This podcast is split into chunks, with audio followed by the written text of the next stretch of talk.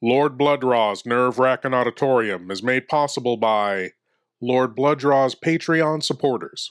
Lord Blood-Rah keeps the love of vintage horror and science fiction alive with three weekly shows The Nerve Racking Auditorium, Lord Blood-Rah's Nerve Racking Theater, the long running syndicated TV series presenting horror and science fiction feature films, and the Patreon exclusive series Lord Blood-Rah's Cathode Zone, presenting episodes of classic genre TV shows.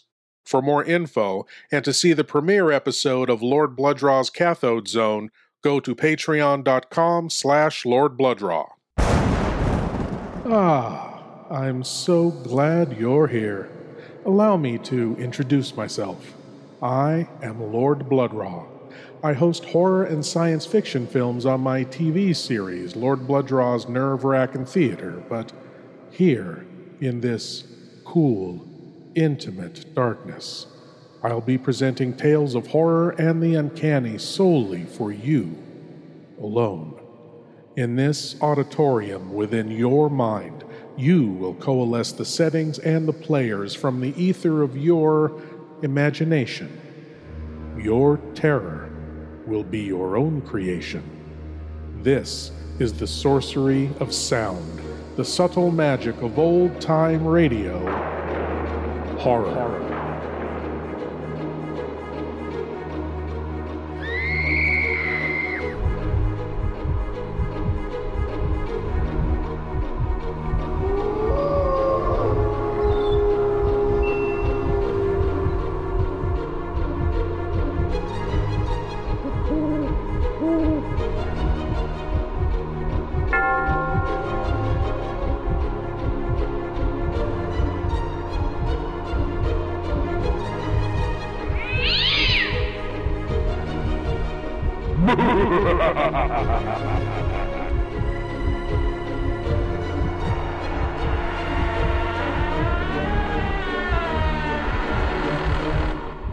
Leave your eyes at the door. You will not need them. This is Lord Blood-Rah's nerve wracking auditorium. One of the most noble aspirations of human beings is to explore, to see what hasn't been seen before, to go where no one has gone before, to expand the scope of human knowledge. But, as everything does, this aspiration has its dark side to possess, to exploit, to assimilate the strange into the mundane with no appreciation or awe at the wondrous strangeness, to defile boastfully with a sense of domination of what was once the beautiful and exotic unknown. Here, based on a tale by Ray Bradbury, is And the Moon Be Still as Bright from X minus 1.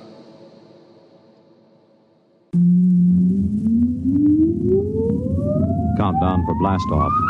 X minus 5, 4, 3, 2, X minus 1, fire.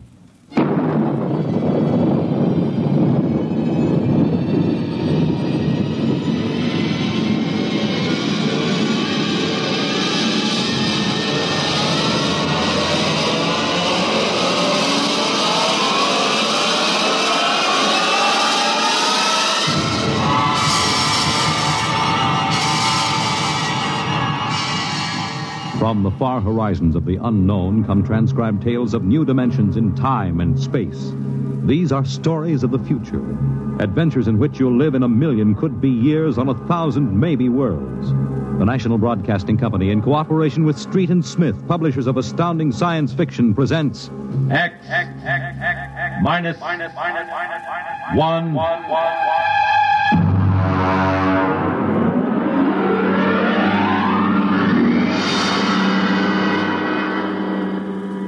Tonight, the Ray Bradbury story entitled And the Moon Be Still as Bright.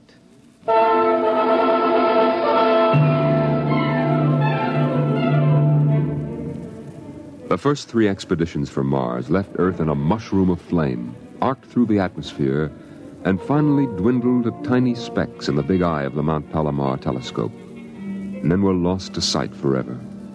The prearranged landing signals flashed back to Earth, and then the radios went dead. One after the other, ships had disappeared and were never heard from again. But still, the rockets came. The fourth expedition emerged from the silent gulfs of space, angled down toward the floating red disk of Mars, down into an orbit as the order came to land. The last blast of the bow jets broke red against the blue desert sands, and the ship slid to a halt at the edge of a vast city that reflected the icy glare of the moonlight. For a while, all was still. All right, Parkhill. Open the airlock. Hi, sir.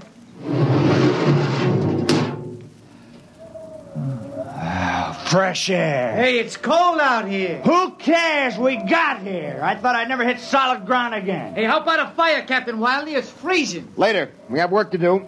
Oh, smell that air. Why, you could get drunk on it. Say, there's an idea. Why don't we break out a bottle and celebrate? Biggs, there will be no drinking done till we're secured. But we're landed, Captain. Three other expeditions landed and disappeared within 24 hours. Now, we're not relaxing security till we find out what happened to them. What do you mean? Maybe Martians? Spender, you're an archaeologist. How old would you say they are? I can't tell till I study them more closely. It's a kind of engineering we couldn't duplicate on Earth. Well, I'm not interested in the architecture now. I want to make sure there's nothing there that might be dangerous. Mr. Hathaway. Yes, sir. I want you and Spender to take a reconnaissance party into the city and find out what's there.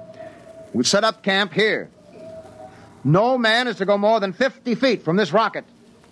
And there'll be no celebration till Hathaway and his party report back.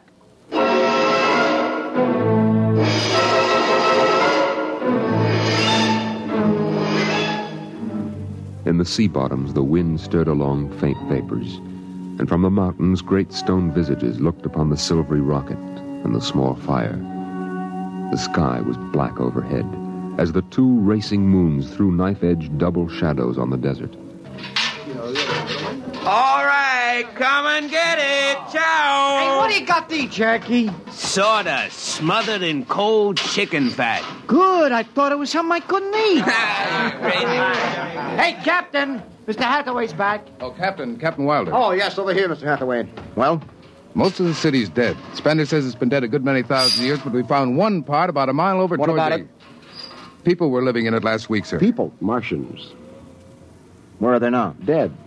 We found bodies, thousands of bodies. They hadn't been dead more than ten days. What did they die of? You won't believe it. What killed them? Chicken pox. Chicken pox? Yes. Where could they get chicken pox? From Earth. Oh, then the other rockets did get through. Yes. I don't know what the Martians did to them, but I sure know what they did to the Martians. They gave them chickenpox and wiped them out. They just didn't have any resistance to an Earth disease. Think of it, Captain. A race builds itself for a million years, refines itself, does everything it can to give itself respect and beauty, and then it dies. Of what? It's like saying the Greeks died of mumps or the proud Roman Empire collapsed because of athlete's foot. We didn't even give them a decent excuse for dying. We just gave them chicken pox. Spender, get hold of yourself. You didn't see those bodies, Captain. Yes, I know. It must have been a shock. You need a rest, a little relaxation. The Martians are dead. There's nothing you can do about that now. Hey, you hear that? The Martians are all dead. Come on, let's break out a bottle and hoop it up. How about a case, eh? Oh, good Lord. They have to do that now? Isn't there time later to throw old beer cans into the canals? Spender, you're an idealist. They're not. All they know now is that they're safe. A Little shouting won't hurt. You think too much. I was safe on Mars. The first Earthmen on Mars. We gotta celebrate. Yahoo!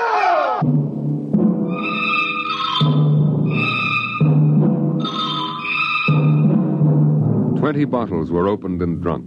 The voices got louder. The earth laughs and shouts echoing across the empty Martian sands.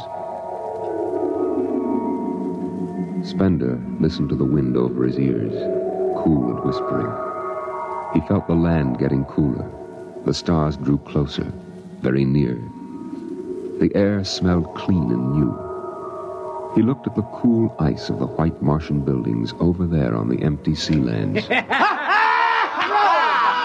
Oh, what a woman! Oh. Hey, what do we do with these empty bottles? Save 'em, stupid. There's a two cents deposit. Ah! Throw them away! Hey, wait, wait. How about that building? Two to one on a buck, I can heave one right through that window. You're on. All right, here goes. Bullseye! Hey, double or nothing on the next shot. Put that bottle down, Biggs. Who's there, Mr. Spender? Stop smashing those windows. What's the difference? The planet's ours now. I guess I can do anything with it I want. Drop that bottle or I'll knock your teeth out. Yeah? Uh, just watch me. I warned you. Big. Hey, what? Hey, hey, come on, come on, come on. What's going on here? Spender! Spender! I hit him. He's crazy, Captain. He just walked up and slugged me. All right, Biggs. Spender, you come with me. Now, suppose you explain. What was the idea? The noise, the drunken brawl. Spender, the men are tired. This has been a long trip. And you have a different way of seeing things. No, I'm seeing things all right. I'm seeing how we'll ruin Mars. We'll rip it up and rip the skin off the way we've already ruined Earth. Is that why you hit Biggs? Yes. I couldn't stand the idea of them watching us make fools of ourselves. Them? The Martians. They're dead. They're all dead. But they know we're here. Doesn't an old thing always know when a new thing comes? We've come a long way to smash their windows and spit in their wine. Well, maybe you're right. But I'm still going to fine you $50 for that fight. Now, come on, Spender. Suck in your chin. We'll go back there and play happy.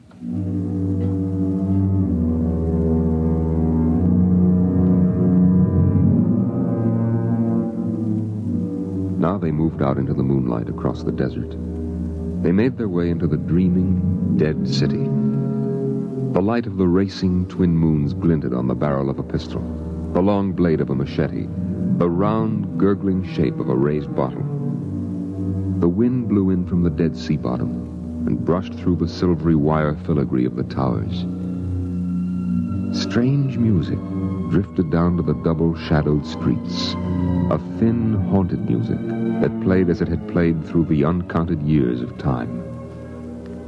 Nobody moved. The moons held and froze them. The wind beat slowly around them. Hey! Hey, you people in the city! Biggs! I just want to make a little noise.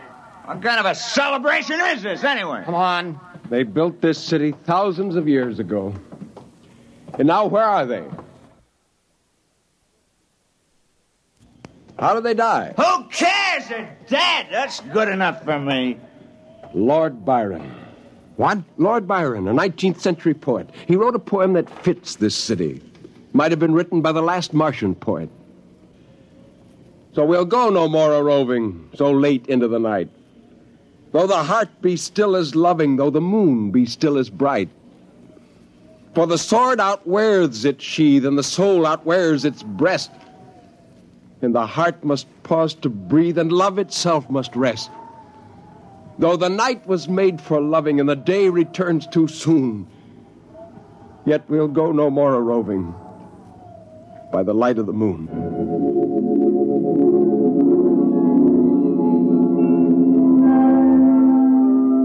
Without a word, the Earthmen stood in the center of the city. It was a clear night. There was not a sound except the music of the wind. At their feet lay a tile court, worked into the shapes of ancient animals and images. They stood there, silvered by the double moons beneath the crystal towers of Mars. And then Biggs was sick, and the sour stench of liquor filled the cool air. The men of Earth had come to Mars. And Spender turned and walked away into the city, alone in the moonlight, never once stopping to look back. It was a morning that might have been a Monday, or a Tuesday, or any day on Mars. Biggs was on the canal rim, his feet hung down in the cool water, soaking, while he took the sun in his face. Hey, what are you doing back here, Biggs? Didn't you go out with the search party? Yeah. I come back. I got a blister. Oh, yeah. Yeah. What do you mean? Look. Look, Cherokee, see that? Uh, anyway, I had enough searching. Four days hunting for that screwball spender. Didn't find him yet, huh? Oh, good riddance. Oh, my feet. I'm going to soak them in the canal. Uh, if I was Wilder, I wouldn't worry about that nut spender. Let him go. He's a crackpot anyway. Well, he's a little foggy upstairs, I guess. Hey, why don't you take your feet out of that canal, Biggs? I gotta make coffee out of that water. Coffee? You call that stuff coffee? I had a motorcycle once that dripped grease that tasted better Hey, than wait a minute, Biggs. Hey, hey, look over there. Where? By that bush, there's someone there. Hey. It's him. Hey. Hey, Spender! Spender? He's coming over. Why'd he stay lost, that crazy jerk? Hi, Spender. Long time no see. Hello, Cherokee. I've been exploring some ruins. Oh, you and them ruins. You're like a dog in a boneyard. What's the matter? Why don't you just say something? Where you been? Up in the hills. What would you say if I told you I found a Martian? Oh, yeah? Where? Never mind. Let me ask you a question. How would you feel if you were a Martian and people came to your land and started to tear it up? I know how I'd feel. I've, I've got Cherokee blood in me. My grandfather told me a lot of things about the way they kicked the Indians around in the Oklahoma Territory. If there's any Martian around, I'm all for him. How about you, Biggs? Uh, they're dead. They're all dead. It's a good thing, too. Well, I found a Martian. Up in a dead town in the hills. I've been reading their books, and they're easy to understand, and I've learned their language. And then I found this Martian.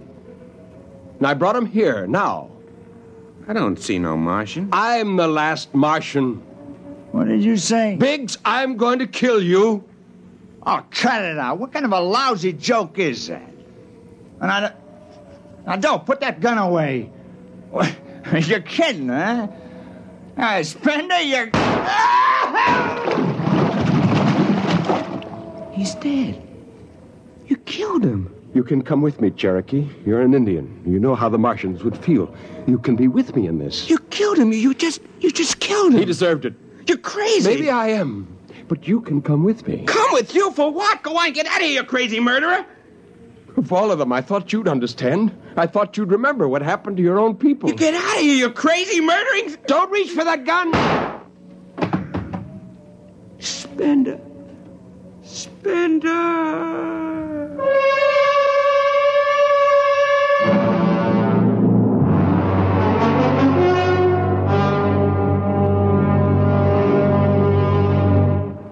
Hathaway, break out the arms locker. Issue pistols, rifles, and grenades. Yes, sir? And you'd better get the Bible out of the navigation chest. We have to bury these two.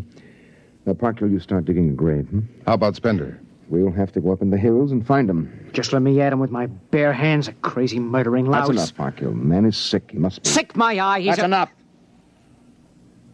Now grab a shovel and start digging.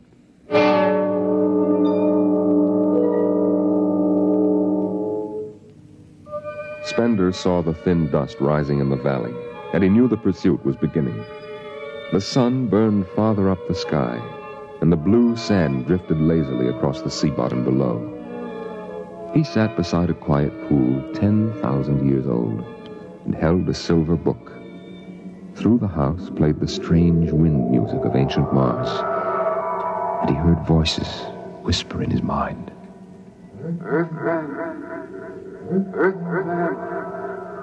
I hear you. I've always heard you, even down there on Earth. Run, run, run, run. No, I won't run. What's the use? Live, live, live, Earthman. Live, live, live, live. What for? To see them tear down your temples and put up hot dog stands? Run, run, run, run. Run, run, run. They've seen me now. They know I'm up here. Live, live, live, live, live. There's Wilder now. I've got him right in my sights. Kill, kill, kill, Earthman. Kill, kill, kill. Funny, he hasn't ordered them to use grenades. They could lob one right up here and blow me to bits. Yeah, maybe the captain thinks I'm too nice to be blown to bits. He wants my death to be clean. Just one bullet hole in me, nothing messy. And why? Because he understands me. Kill, kill, kill. The only one in the crew who ever did.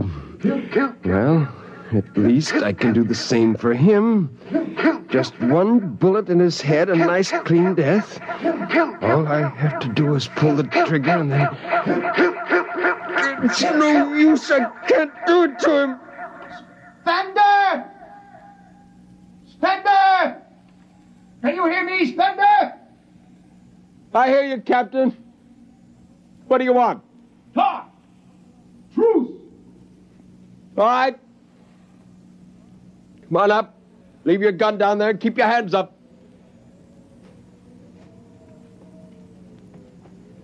Oh. That's quite a climb. You mind if I sit down? Huh.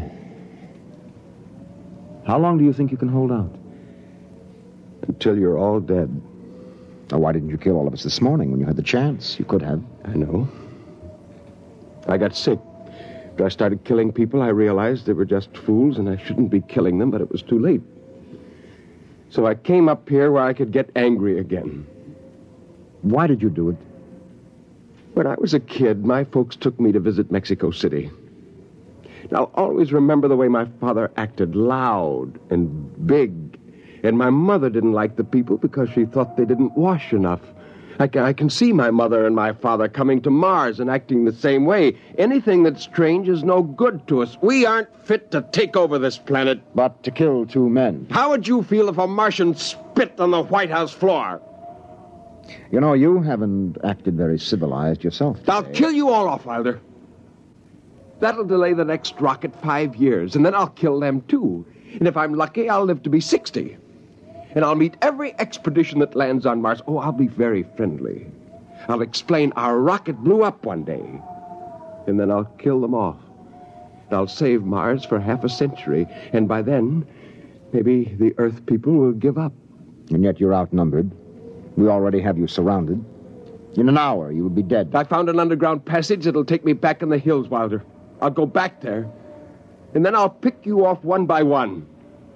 We'll see. It's a nice town you've got here, Spender. It's beautiful. I'd like to live here. You can. Join me. You're not like them. Why go back to them, Captain? I'll, I'll show you what a good life these people had. I'll be... No. No, there's too much earth blood in me. I may even agree with you about all this, but that does not change what I must do. You won't stay? No. This is your last chance, Spender. Look, you're sick. Now come along with me quietly. No. No. One, one last thing. If you win, do me a favor. Try to see that they don't tear this planet apart. Right. And if it helps, just think of me as a very crazy fellow who went berserk one summer day. Be easier on you that way. Now I'll think that over. So long, Spender. Bye, Captain. Good luck.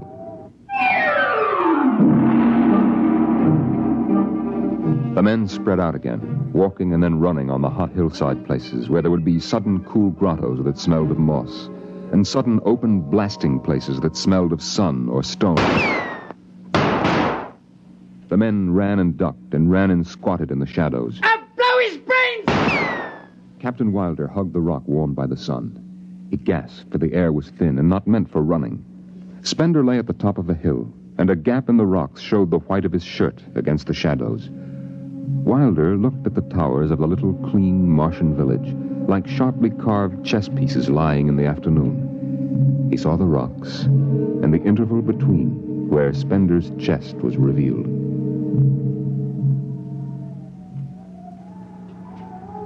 Go on, Spender. Get out. You only got a few seconds to escape.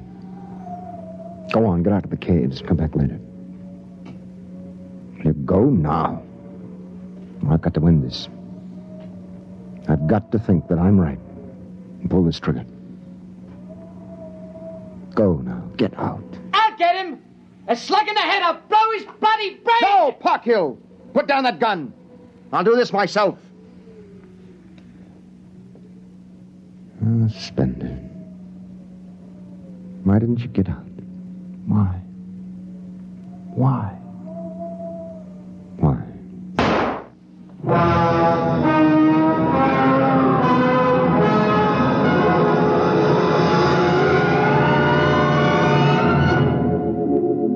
They buried him in that ancient valley town, where the music of the wind played on through the days and the nights. They laid him in an ancient silver sarcophagus with waxes and wines which were 10,000 years old, his hands folded on his chest. The last they saw of him was his peaceful face in the cold silver light of the racing twin moons. The captain found the poem in Spender's pocket, and he read it before he shut the marble door. So we'll go no more a roving so late into the night. Though the heart be still as loving, and the moon be still as bright. Though the night was made for loving, and the day returns too soon, yet we'll go no more a roving by the light of the moon.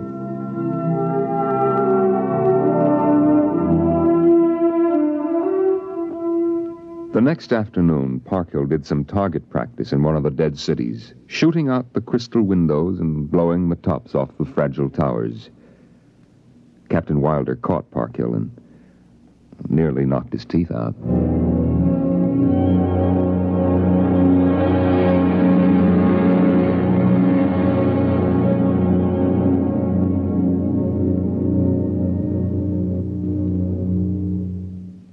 You have just heard X Minus One, presented by the National Broadcasting Company in cooperation with Street and Smith, publishers of astounding science fiction.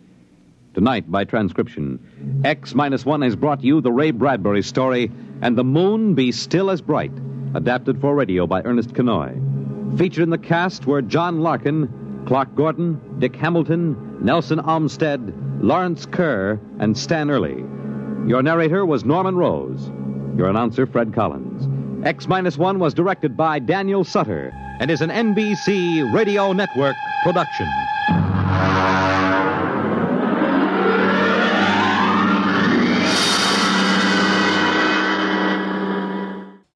One man mourned the death of a civilization that withered under the touch of mankind. One man appreciated the exotic beauty of the alien world.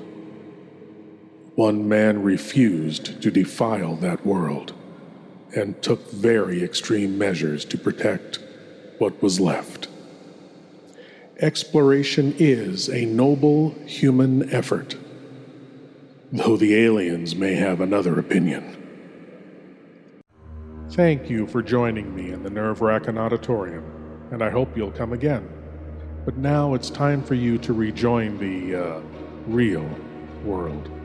I am Lord Blood-Rah, and I'll be waiting here for you in the shadows of your mind until the next time you seek the darkness. Good night.